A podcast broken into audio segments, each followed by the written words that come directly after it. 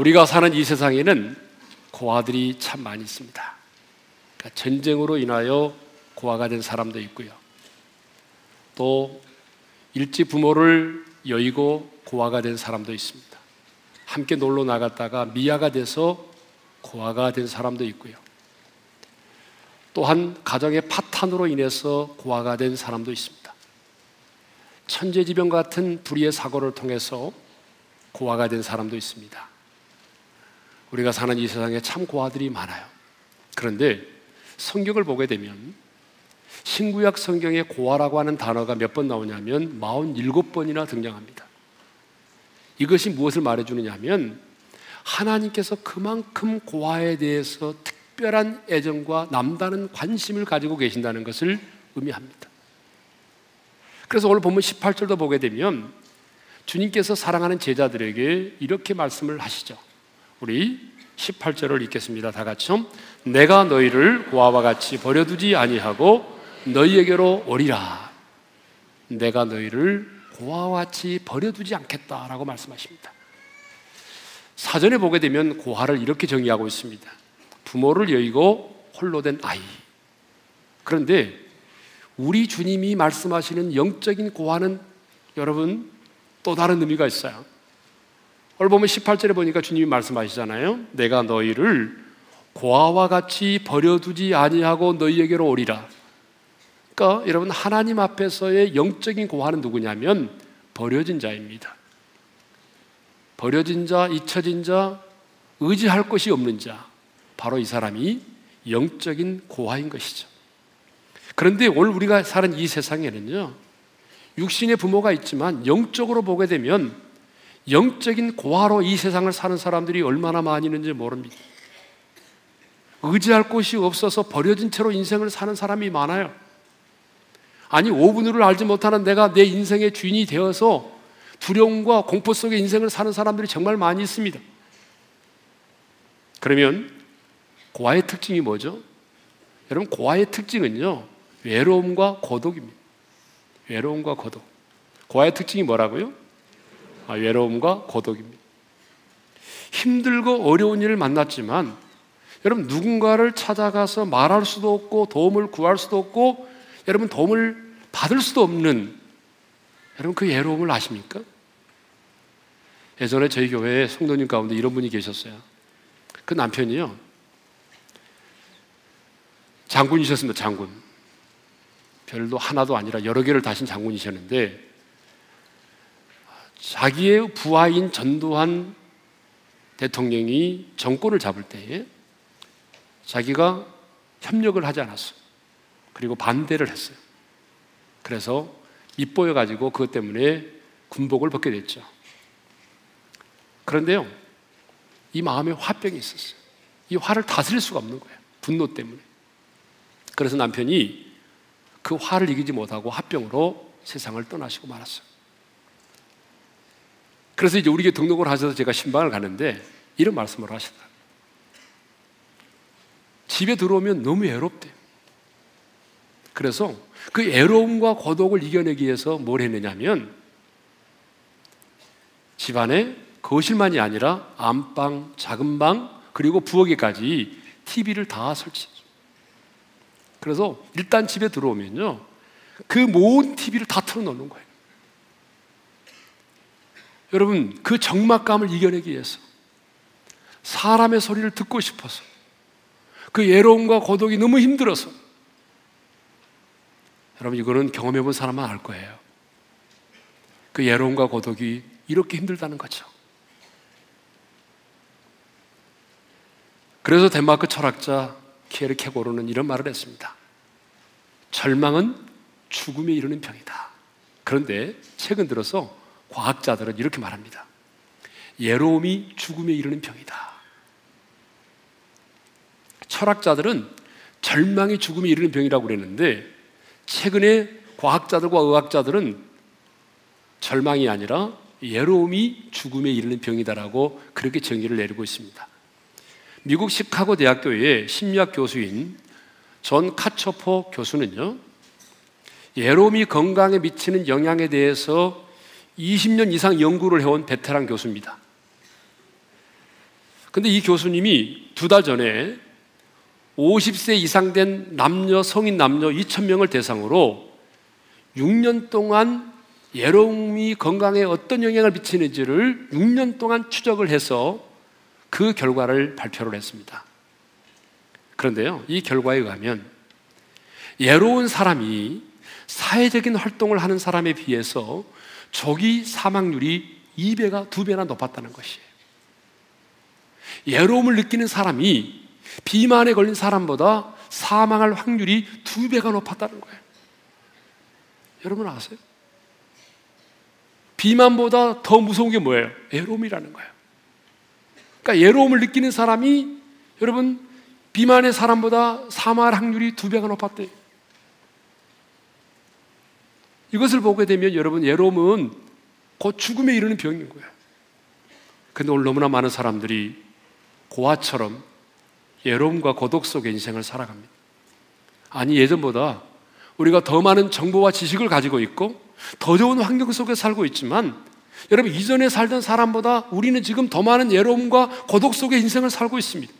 군중 속의 고독이라는 말처럼 분명히 내 주변에 남편 있고 내 가족 있고 친구가 있고 직장 동료가 있지만 그래도 사람들은요 더 많은 외로움을 느끼고 있어요. 사람들 보기에는 깔깔대고 웃어대지만 여러분 마음속으로 울고 있는 사람들이 너무 많습니다. 그래도 우리 하나님은 그 외로움과 고독을 싫어하세요. 그래서 아담을 지으신 다음에 이렇게 말씀을 하셨습니다. 창세기 2장 18절을 읽겠습니다. 다 같이요. 여호와 하나님이 이르시되 사람이 혼자 사는 것이 좋지 아니하니 내가 그를 위하여 돕는 배필을 지으리라. 하나님이 세상을 창조하신 다음에 이렇게 말씀하셨어요. 하나님 보시기에 좋았더라. 하나님이 창조하신 모든 것이 하나님 보시기에 너무너무 좋았어. 그런데 하나님이 유일하게 하나님이 보시기에 좋지 않은 게 있었는데 그게 뭐죠?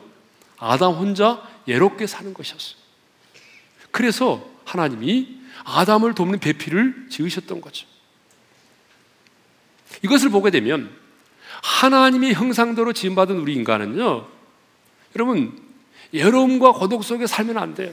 왜? 하나님이 우리를 그렇게 지으셨거든. 그래서 하나님도 당신의 형상대로 지음받은 인간이 이 땅에 살아가는 동안에 그 예로움과 고독 속에 인생을 살기를 원치 않으십니다. 그래서 오늘 본문도 보게 되면 예수님께서 사랑하는 제자들에게 내가 너희를 고아처럼 버려두지 않으리라고 말씀하셨어요. 그렇다면 여러분 어떻게 하면 우리가 영적인 고아가 되지 않을 수 있나요? 어떻게 하면 우리가 고아처럼 예로움과 고독 속에 인생을 살지 않을 수 있나요? 그것은요 주님께서 말씀하셨어요. 내가 너희를 고아와 같이 버려두지 아니하고 너희에게로 어떻게 한다? 오리라고 말씀하셨어요. 주님이 찾아오셔서 우리와 함께 해주시면 여러분 우리는 어떤 상황과 환경 속에 살아도 영적인 고아가 되지 않아요. 애로움과 고독 속의 인생을 살지 않을 수 있어요. 근데 주님이 여러분 이 말씀 언제 하셨어요? 인간의 몸을 입고 있다가 찾아오신 그날 하신 게 아니에요. 이 말씀을 언제 하셨냐면 주님이 제자들에게 내가 너희들의 곁을 떠날 것을 말씀하시면서 떠나실 것을 말씀하시면서 이 말씀을 하셨다는 거예요. 여러분 우리 예수님은 2000년 전에 인간의 몸을 입고 이 땅에 오셨습니다. 왜 오셨습니까? 죽으러 오셨습니다. 그리고 십자가 죽으셨어요. 왜 십자가 죽으셨어요? 우리 죄값을 지불하기 위해서. 성경을 보게 되면 우리 인간의 모든 불행의 근원이 뭐죠? 죄입니다. 죄로 말미암아 죽음이 왔습니다. 죄 때문에 이별이 왔습니다. 죄 때문에 우리가 상처를 받습니다. 죄 때문에 가난 가난이 왔어요. 여러분 모든 인간의 불행과 저주는 바로 죄입니다. 그런데 그 죄 문제를 해결하기 위해서 예수님 오셨어요. 그래서 주님이 그 죄값을 지불하기 위해서 십자가에 죽으신 거예요. 왜? 죄값은 사망이니까. 그래서 주님은 십자가에 달려 죽으실 때에 다 이루었더라고 말씀하셨어요. 그 말의 뜻이 뭐죠? 헬라어로 테텔레스 타이라는 말인데 값을 지불했다, 완불했다, 청산했다 그 말입니다. 내가 너의 모든 죄값을 완벽하게 지불했다 그 말입니다. 주님은 우리의 모든 인류의 죄값을 지불하시고 여러분 무덤 가운데 내려가셔서 사망 권세를 이기시고 부활하셨어요. 부활하신 예수님은 곧바로 승천하지 않으시고 50여일 동안 이 땅에 머무르시면서 천국 복음을 전하시고 그리고 마지막에 500의 형제가 바라보는 가운데 500의 형제는 눈이 천 개입니다. 천 개의 눈동자가 바라보는 가운데 주님은 승천을 하셨습니다. 근데 주님은 떠나시면서 내가 너희와 함께 하겠다고 말씀하십니다. 여러분 이 말이 무슨 말이죠? 내가 나이가 떠나고 있는 이 육체의 모습으로 내가 너희들에게 다시 와서 함께 하는 것이 아니라는 거죠. 또 다른 보혜사로 내가 다시 와서 내가 너희와 함께 하겠다는 거죠. 그게 바로 16절이죠. 16절 읽겠습니다. 시점. 내가 아버지께 구하겠으니 그가 또 다른 보혜사를 너희에게 주사 영원토록 너희와 함께 있게 하리니 또 다른 보혜사입니다. 우리 예수님도 보혜사셨어요. 그런데 또 다른 보혜사는 성령님을 말하는 것이죠. 보혜사라는 말의 뜻이 뭐죠? 곁에서 돕는다 그런 뜻이.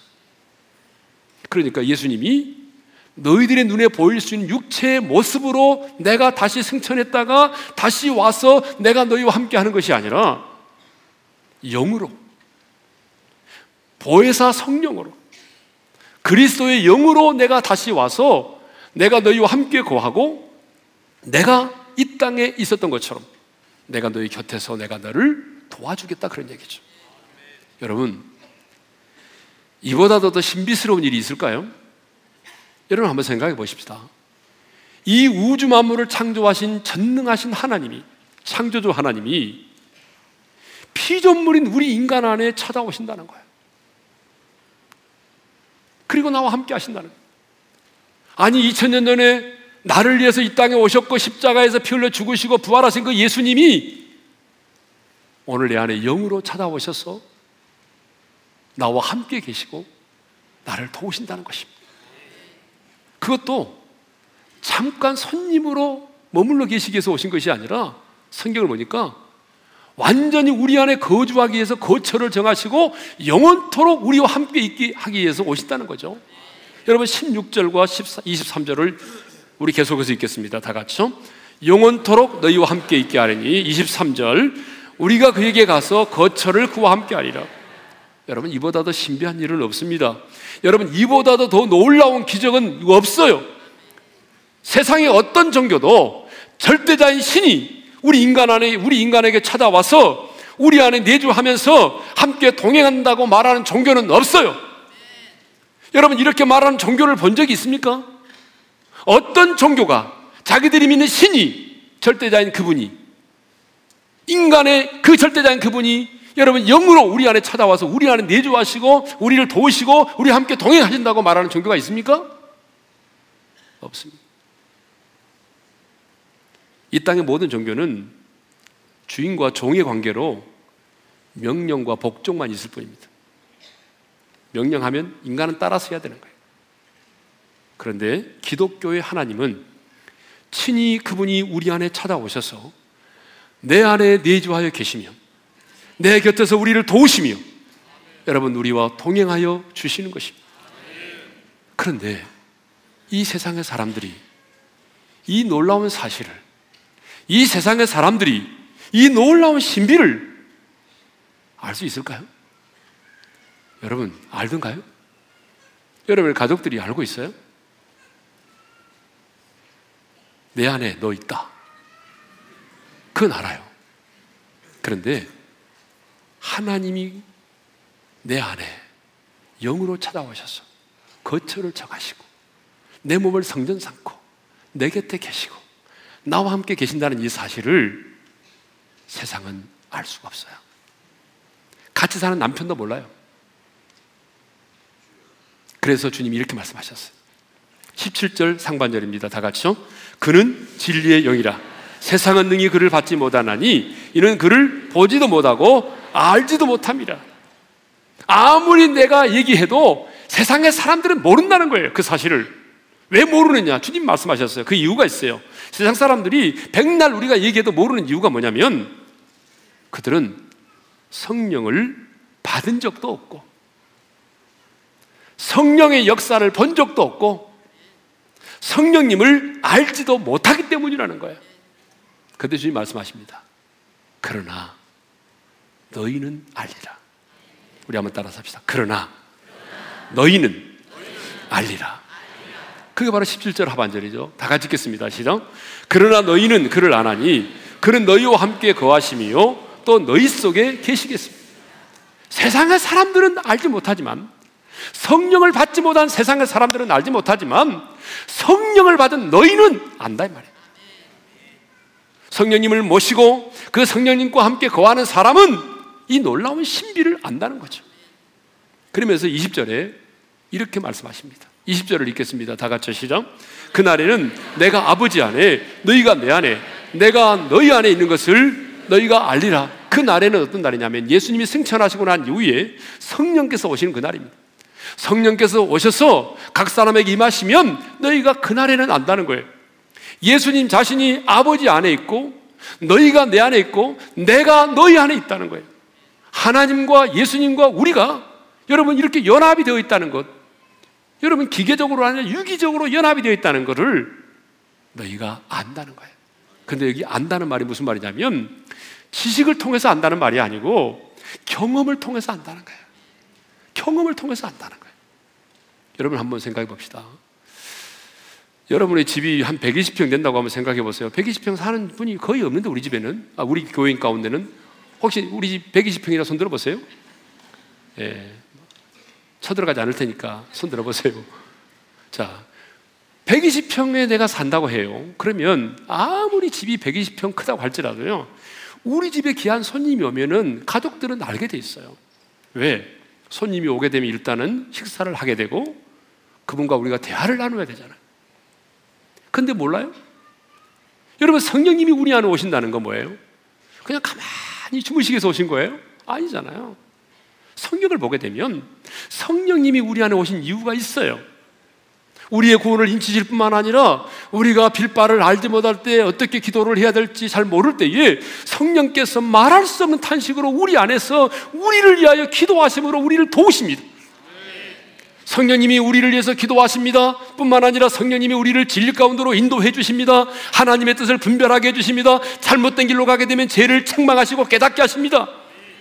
그것만이 아니죠. 우리가 너무 힘들어 할 때 그 놀라운 하나님의 사랑으로 우리를 위로해 주십니다. 우리를 격려해 주십니다. 우리를 붙들어 주십니다. 그것만이 아니죠. 주님께서 행하셨던 그 놀라운 세 가지 일을 가르치고 전파하고 치료하는 일들을 우리 안에서 우리를 통해서 이 그 일을 행하시는 것입니다.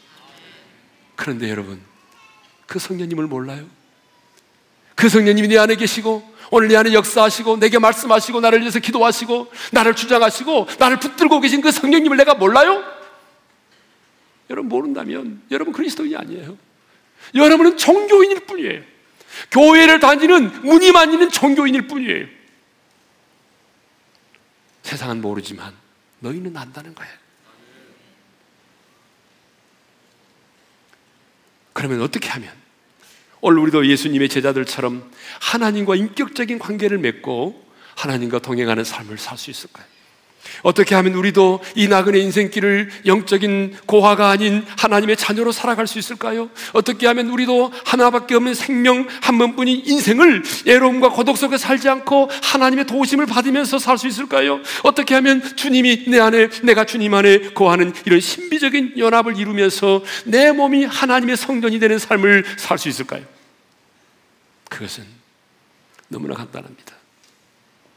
여러분이 해야 될 게 아무것도 없어요. 주님이 완벽하게 하셨어요.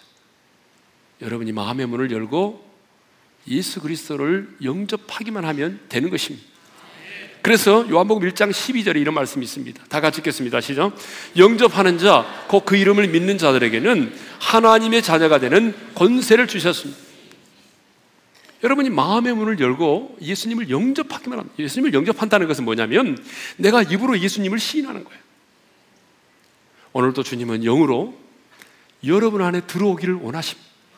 그래서 오늘도 여러분의 마음의 문 밖에서 여러분의 마음의 문을 두드리고 계시는 것입니다. 요한계시록 3장 20절 상반절을 읽겠습니다. 다 같이 볼지어다 내가 문 밖에 서서 두드리노니 주님은 오랜 세월 동안 여러분의 마음의 문 밖에서 여러분의 마음의 문을 두드리고 계셨습니다. 우리 남자 같으면 우리가 군에 가서 힘들어할 때도 주님은 우리 마음의 문을 두드리셨어요.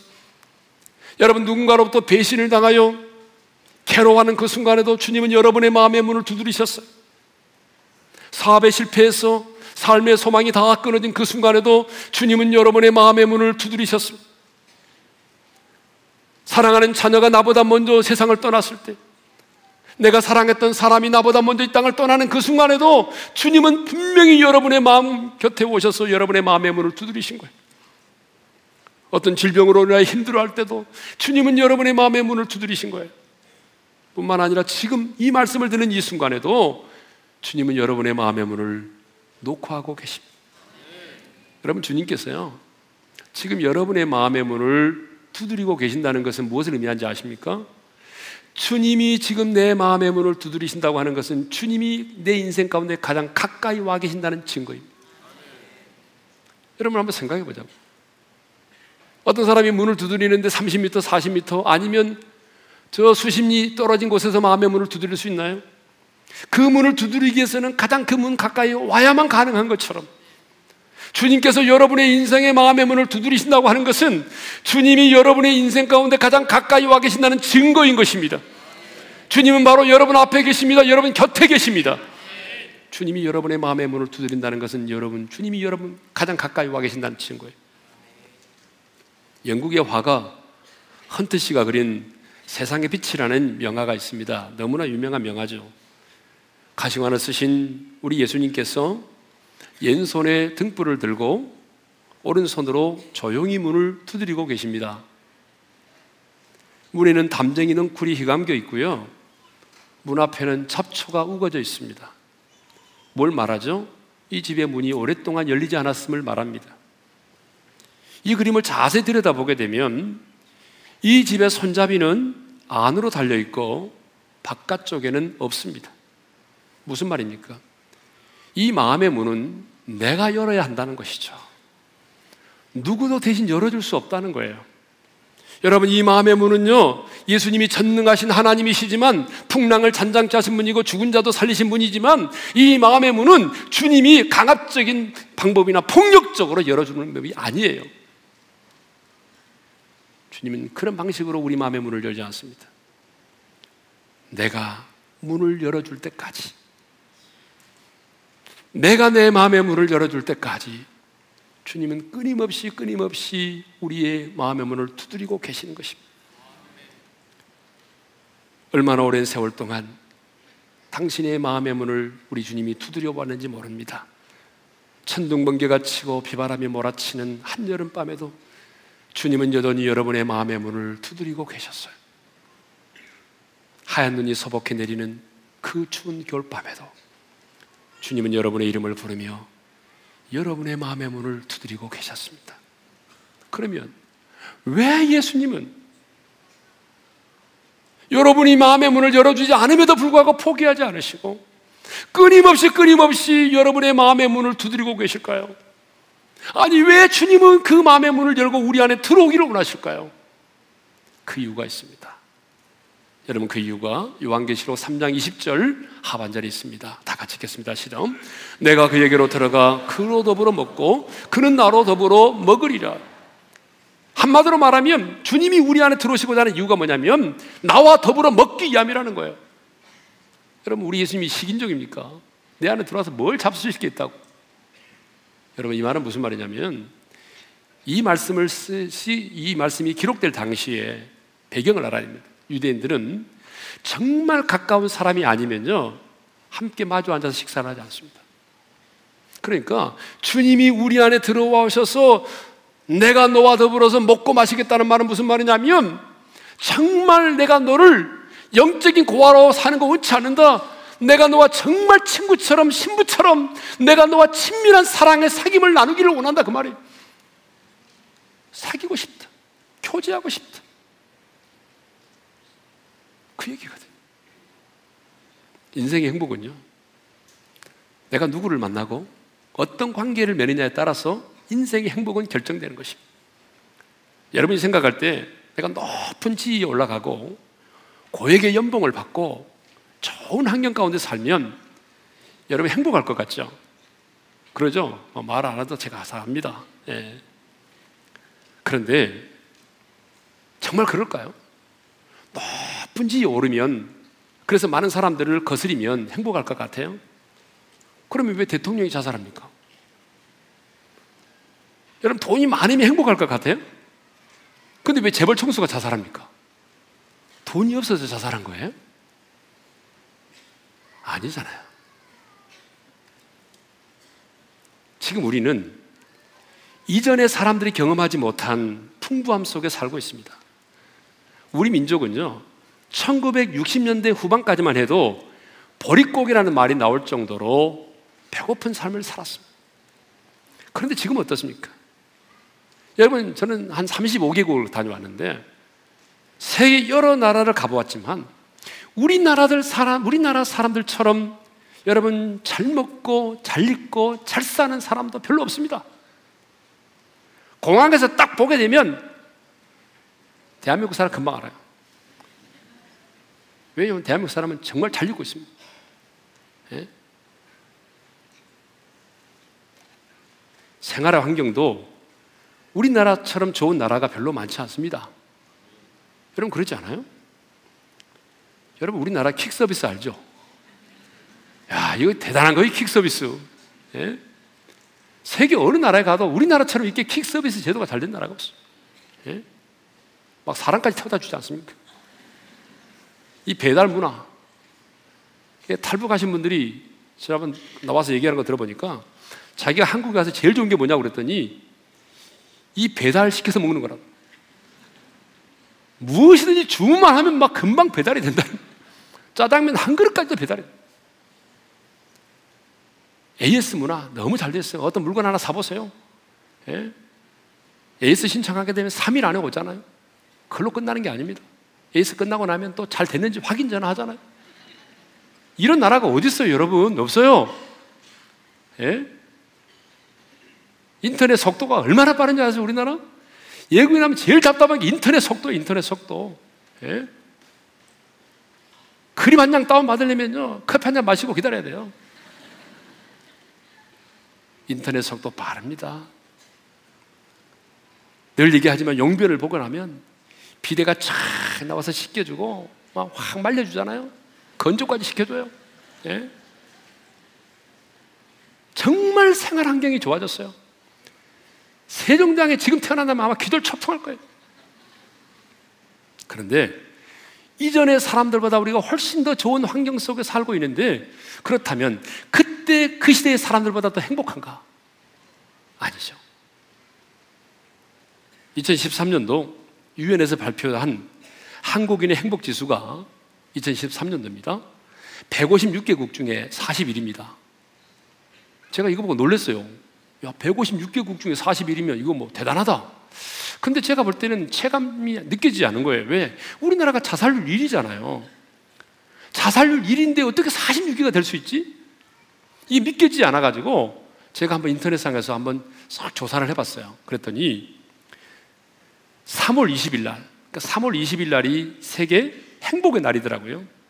세계 행복의 날에 3월 20일을 기념하면서 여행 정보 웹사이트인 제팩시티 가이드에서 SNS에 SNS인 인스타그램에 올라온 1억 5천만 장의 사진을 분석해서 수치하여 국가별로 행복 지수를 발표를 했어요.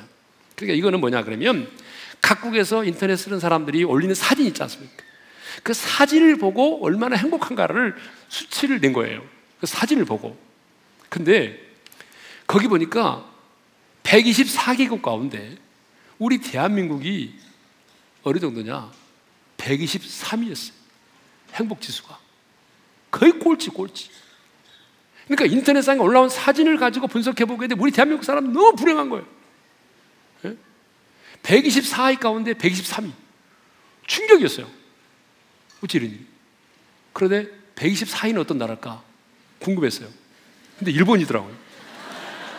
근데 일본이라는 말이 되게 기분이 좋더라고요. 사실 이러면 안 되는데. 그러니까 일본 사람들이 우리보다 잘 사는데도 불구하고 행복 지수가 낮은 거예요. 예? 우리가 가끔 이렇게 유럽을 여행하다 보게 되면요. 정말 정말 그림 같은 곳들이 많아요. 막 사진 찍고 그러잖아요. 야, 이런 곳에 사는 사람은 얼마나 행복할까? 이런 곳에 정말 집을 짓고 님과 함께 살면 얼마나 행복할까? 뭐 그런 생각이 들 정도잖아요. 근데요, 지난번 MBC에서 뉴스 시간에 파리 특파원이 보고를 하는데 얼마 되지 않았습니다. 이런 보고를 하더라고요. 프랑스 리무쟁에 사는 사람들이 가장 불행한 것으로 조사됐다는 거예요. 와, 여러분 뭐 리무쟁 보세요. 가장 아름다움을 자랑하는 프랑스의 리무진이 아니고 리무쟁입니다. 한 폭의 그림 같잖아요. 제가 살면 좋겠죠? 예, 벌써 여러분 뭐 표정이 확 달라지네요. 그런데 놀랍게도 이렇게 좋은 곳에 사는 사람들이 행복 지수가 가장 낮았어요. 가장 불행하다고 생각했어요.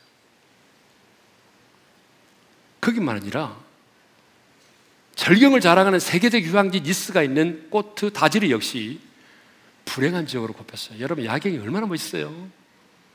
야, 저기 가서 살면 좋겠다 이런 생각이 들잖아요. 근데 놀랍게도 이런 곳에 사는 사람들이 뭐예요? 불행하다는 거예요. 놀랍게도 행복하지 않았어요. 더 불행했어요. 그러면 어느 지역에 사는 사람들이 가장 행복했나? 행복 지수가 높아느냐 보니까 자, 사진을 한번 보세요. 어떤 지역인지. 이거는 프랑스 파리 인근에 있는 생든이라고 하는 지역입니다. 여러분 그 그림 보다 보니까 눈이 버려버렸잖아요. 별로잖아요. 바다는 있지만 별로예요. 근데 이 지역에 사는 사람들이 행복 지수가 제일 높았다는 거예요. 분석을 했어요. 왜 이 지역에 사는 사람들이 행복할까? 분석을 하니까 금방 답이 나왔어요. 그게 뭔지 아세요? 이 지역에는 아이들이 비율이 24%라는 거예요. 반응을 해보세요. 네. 반응. 24% 아이들이. 그만큼 무슨 말이죠? 아이들이 많다는 얘기. 아이들이 많기 때문에 이들이 행복하다. 아이들이 많기 때문에. 제가 그 뉴스를 들으면서 금방 깨달았어요. 저는 목사니까 금방 깨닫죠. 여러분은 못 깨달아. 저는 금방 깨달을 수 있어요. 아, 행복이라고 하는 것은 말이야. 이 돈에 있는 것이 아니구나. 환경에 있는 것이 아니구나. 꼭 관계에 있다는 거, 관계. 여러분, 우리 인간의 행복은요, 관계에 있는 것입니다. 참된 행복은 관계에서 주어지는 것이지, 여러분, 돈이 많다고 해서 여러분, 관계가 이그러져 있는데 행복할 수 있겠어요? 관계가 깨어졌는데, 여러분, 좋은 환경에 산다고 해서, 여러분, 행복할 수 있겠어요? 예? 부부가 만나기만 하면 투견 부부처럼 싸워요. 투견 부부. 그런데 행복할 수 있겠어요? 아무리 그렇게 어? 좋은 환경 속에 살아도 만나기만 하면 으르렁거리고 서로를 신뢰하지 못하고 싸운다면 여러분 그게 행복할 수 있냐고 말이에요. 우리 인간은 하나님 형상대로 지음받은 우리 인간은 하나님과의 관계가 회복되지 않으면 절대로 행복할 수 없습니다. 왜냐하면 하나님이 우리 인간을 그렇게 지었거든요. 근데 안타깝게도 우리 인간이 타락하고 그 죄로 말미암아서 하나님과 나와의 관계가 어떤 관계가 되냐면 원수된 관계가 됐어요. 본질상 하나님의 진노를 피할 수 없는 관계가 됐어요. 그러면 여러분 한번 생각해 봅시다. 절대자신 하나님과 내가 원수된 관계가 되는데 돈이 있다고 한들 행복할 수 있겠어요? 여러분 학교 가면 선생님이 나와 관계가 안 좋아요. 나만 보면 선생님이 자꾸 꾸중하고 나에게 안 좋은 심부름만 시키고 그래요. 그러면 아이는 학교 갈 마음이 안 생기는 거야. 그런데 이 세상을 살아가면서 하나님과 내가 원수된 관계에 있는데 여러분 그 사람이 행복할 수 있냐 그 말이. 인간의 참된 행복은 관계에 있어요, 관계. 그래서 우리가 예수를 믿는 이유도 뭐죠? 여러분 예수를 믿는 이유도 뭐 이 땅에서 부자 되고 싶어 아니에요. 여러분, 우리가 예수를 믿는 이유도 이 세상에서 주님과 바른 관계를 맺기 위해서 예수를 믿는 것입니다. 그래서 성경을 보게 되면 예수를 믿는 것을 다 뭐라고 표현하고 있어요? 관계로 표현하고 있어요. 예수를 믿으면 주님이 말씀합니다. 내가 너에게 장가 들어서 내가 너의 신랑이 되고 너는 나의 신부가 되리라. 내가 너의 친구가 되어 주리라. 내가 너의 목 내가 너의 양 너는 나의 양이 되고 내가 너의 목자가 되어 주리라. 또 뭐라고 해요? 예수를 믿게 되면 하나님이 아빠가 되고 우리가 자녀가 된다는 거예요. 이 관계로 말하고 있어요. 다시 한번 요한복음 1장 12절을 읽겠습니다. 다 같이 시작. 영접하는 자, 곧 그 이름을 믿는 자들에게는 하나님의 자녀가 되는 권세를 주셨으니 여러분 예수님을 영접하면 신분이 바뀝니다. 하나님의 자녀가 됩니다. 그런데요. 우리가 법적으로 어쩔 수 없이 아빠, 아버지 이렇게 부르는 게 아니고요. 하나님은 법적으로만 우리를 자녀 삼아 주신 것이 아니라 우리 안에 여러분 양자형, 종의 영이 아닌 양자형을 부어 주셔서 예수님이 하나님을 향해서 아빠, 아버지라고 불렀던 것처럼 오늘 우리도 하나님을 향해서 아빠, 아버지라고 부를 수 있게 만들었다는 거예요. 그게 바로 로마서 8장 15절 아니에요. 읽겠습니다. 시작. 양자형을 받았으므로 우리가 아빠, 아버지라 부르지느니라. 만일에 우리가 종의 영을 받았다면 우리는 막 두렵고 떨림으로 아버지 이렇게 불러야 될 거예요. 근데 종의 영이 아닌 그 아들의 영, 예수 그리스도의 영을 받았기 때문에 예수님이 아버지를 향해서 가졌던 그 사랑의 감정을 가지고 우리도 하나님을 향해서 아빠, 아버지 이렇게 부를 수가 있다는 거죠. 그리고 부르짖는다는 말은 무슨 말이죠? 기도할 수 있다는 얘기죠. 우리가 이 땅에 살아가는 동안에 하나님 아버지의 도우심을 받을 수 있다는 거예요. 여러분, 전능자이신 하나님 아버지의 도움을 받고 그분의 그, 그 보호하심 속에 산다는 게 얼마나 큰 축복입니까? 이렇게 우리가 예수를 믿고 영접할 때 주님이 영으로 우리 안에 찾아오십니다. 그래서 그분이 내 안에 내가 그분 안에 거하게 됩니다. 하나님과 인격적인 관계가 맺어집니다. 여러분 예수를 믿는다는 것은 교회를 다니는 정도가 아닙니다. 여러분 예수를 믿는다는 것은 교회를 다니는 정도가 아니라 예수님을 영접함으로 말미암아 내가 그분과 인격적인 관계가 맺어지는 것을 말하는 것이에요. 하나님은 저와 여러분이 이 광야의 나그네 인생길을 고아처럼 살기 원치 않습니다. 외로움과 고독 속에 살기를 원치 않으세요. 그래서 주님은 우리의 신랑이 되어 주셔서 깊고도 뜨거운 사랑을 나누기를 원하시고 우리의 친구가 되어 주셔서 누구에게도 말하지 못했던 내 인생의 비밀들을 털어놓고 주님과 이야기할 수 있기를 원하십니다. 하나님은 저와 여러분이 더 이상 이 세상의 영적인 고아로 살기를 원치 않으십니다. 하나님을 아빠, 아버지라고 부르면서 그 하늘 아버지의 돌보신 가운데 인생을 살기를 원하십니다. 이제 그렇다면 여러분의 마음의 문을 여십시오. 여러분의 마음의 문을 열 수 있는 사람은 여러분밖에 없습니다. 그리고 예수님을 여러분의 마음에 받아들이십시오. 이제 입술을 열어서 예수 그리스도를 시인하고 받아들이십시오. 그러면 정말 놀라운 일이 일어날 것입니다. 주님이 내 안에 내가 주님 안에 거하는 인격적인 관계가 맺어질 것입니다. 여러분의 인생의 최고의 기적은 바로 예수 그리스도를 믿는 것입니다. 그런데 오늘이 바로 그 날입니다. 우리 인생에는 골든 타임이라고 하는 게 있습니다. 요즘에 골든 타임 많이 나왔잖아요 뉴스에. 여러분 우리 인생에도 골든 타임 있어요. 이번에 세월호 침몰 사건에서 우리가 보았듯이 해경이 얼마든지 구조를 할 수 있었는 그 골든 타임을 놓쳤다는 거 아니에요. 그런데 여러분, 우리 인생에도 골든 타임이 있습니다. 죄를 사함 받고, 내가 하나님의 자녀가 될 수 있고, 하나님과 관계를 맺을 수 있는 우리 인생의 골든 타임이 있어요. 내일은 나의 시간이 아닙니다. 바로 오늘입니다. 오늘이 바로 여러분의 인생의 골든 타임입니다. 지금 이 순간 여러분이 예수를 믿고, 영접하고, 구원받고, 하나님의 자녀가 될 수 있는 인생의 골든타임입니다. 내일은 나의 시간이 아니에요.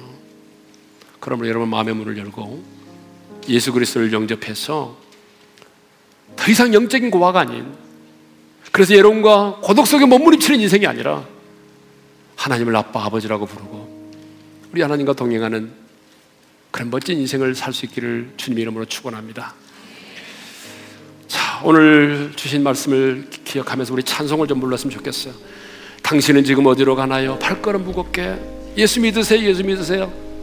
구원받은 그 감격을 가지고 우리 1절과 2절을 좀 박수 치면서 기쁨으로 어린아이처럼 찬양하기를 원합니다. 당신은 지금 어디로 가나요?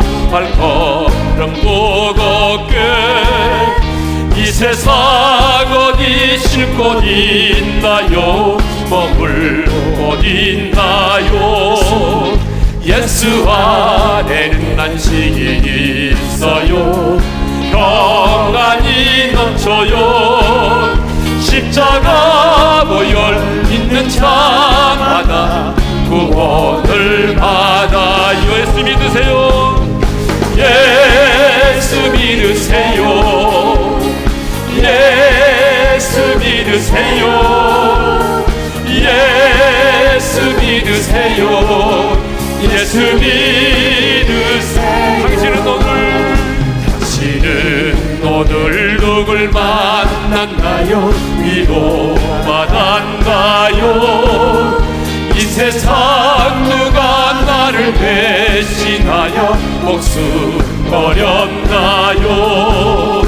고통에 멍에 벗어버리세요 예수 이름으로 마음 문 열고 주님 맞으세요. 기쁨이 넘쳐요. 예수 믿으세요. 예수를 믿으세요. 예수 믿으세요. 예수 믿으세요. 예수 믿으세요 우리 한번 결단하는 시간을 갖습시다. 여러분, 오늘 이 시간이 여러분의 인생의 골든 타임입니다. 우리 하나님은요, 여러분이 이 땅에 사는 동안에 영적인 고아가 돼서 애로움과 고독 속에 인생을 살기를 원치 않습니다. 하나님은 여러분의 아빠가 되어 주시고 여러분의 신랑이 되어 주시고 여러분의 인생의 친구가 되어 주셔서 인격적인 관계를 맺고 살기를 원하십니다. 주님은 오늘도 여러분 안에 들어오셔서 여러분 곁에 계시면서 거처를 정하시고 평생 사는 날 동안 여러분을 지키시고 옆에서 도우시고 깨닫게 하시고 인도하시기를 원하십니다. 주님은 오랜 세월 동안 여러분의 마음의 문을 놓고 하셨어요. 근데 여러분이 마음의 문을 열지 않았던 거죠. 오늘 여러분의 자존심을 내려놓으시고 여러분의 마음의 문빗장을 제치고 오늘 여러분의 마음의 문을 여십시오. 주님 내 마음의 문을 엽니다. 그리고 오늘 내 안에 예수 그리스도를 영접합니다. 주님 내 안에 들어오셔서 이제 내 안에 거처를 정하시고 나와 함께 계시고 나와 동행하여 주시고 내 인생을 책임져 주십시오. 오늘 교회를 다녔지만 한 번도 예수 그리스도를 영접하지 못하신 분들 오늘 이 자리에 초대받아서 오셔서 오늘 이 복음을 듣고 예수님을 마음의 영, 구주로 영접하기를 원하시는 분들은 이 시간 저를 따라서 한번 기도해 주시면 감사하겠습니다. 인도하신 분도 같이 기도해 주시면 감사하겠어요. 저를 따라서 기도해 주십시오. 사랑의 예수님, 저는 죄인입니다. 저에게는 예수님이 필요합니다. 예수님께서 내 모든 죄를 대신 짊어지시고 십자가에서 못 박히시고 피 흘려 죽으셨습니다. 그리고 부활하셨습니다. 이제 부활하신 예수님을 내 마음 속에 나의 구주로 인생의 주인으로 영접합니다. 내 안에 들어오셔서 내 모든 죄를 용서해 주시고 나를 하나님의 자녀로 삼아 주옵소서. 예수님 이름으로 기도합니다. 아멘. 자, 여러분 주보에 오늘 결심 카드 간지로 들어온 게 아니고 여러분 절단할 수 있도록 되어 있습니다. 주보에 자, 예, 절단하시고요. 결심 카드란에 보게 되면 어, 몇 가지 체크해서 내는 게 있습니다. 볼펜이 필요하신 분은 손을 들어주시면 되겠어요. 자, 볼펜이 필요하시면 손을 들어주시면 우리 안내원들이 드리겠습니다. 첫 번째가 뭐냐면 예수님을 나의 구원자로 모시길 원하십니까? 라고 하는 것입니다. Yes, no.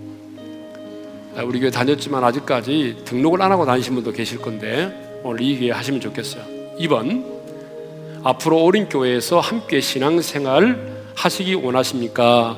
라고 하는 물음에 yes, no를 해주시기 바랍니다. 자, 그걸 체크하셨으면요. 아래 기하에 소중한 정보를 적어주세요. 그랬어요. 여러분의 정보는 유출되지 않겠습니다.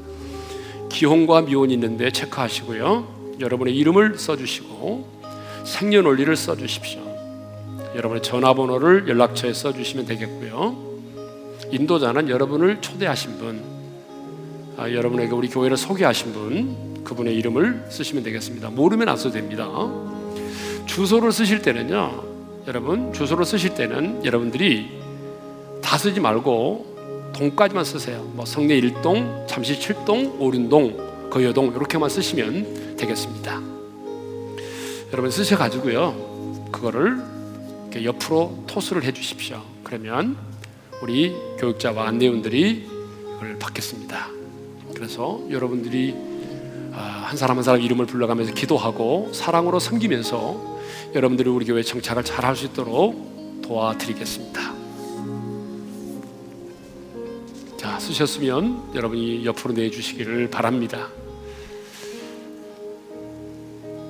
아, 여러분, 내일은 우리의 시간이 아닙니다. 내일은 우리의 시간이 아닙니다. 그러니까 오늘이 굉장히 중요합니다. 하나님이 언제 내 영혼을 부르실지 모르기 때문에 여러분, 오늘 하루하루가 중요해요.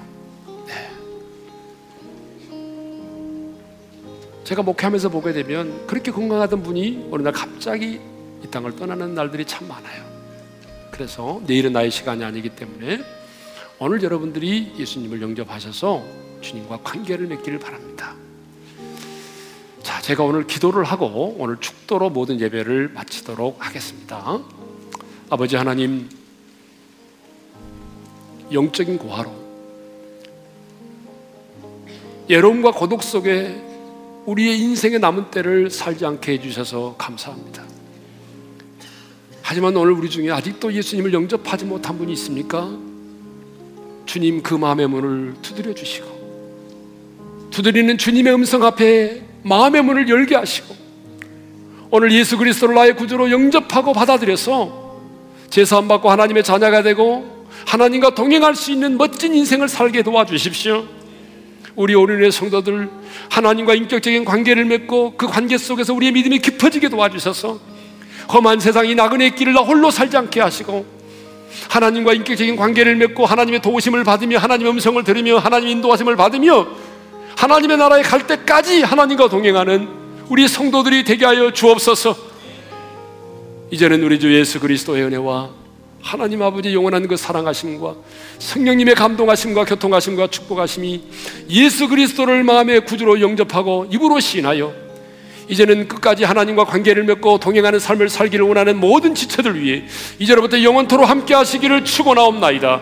아멘.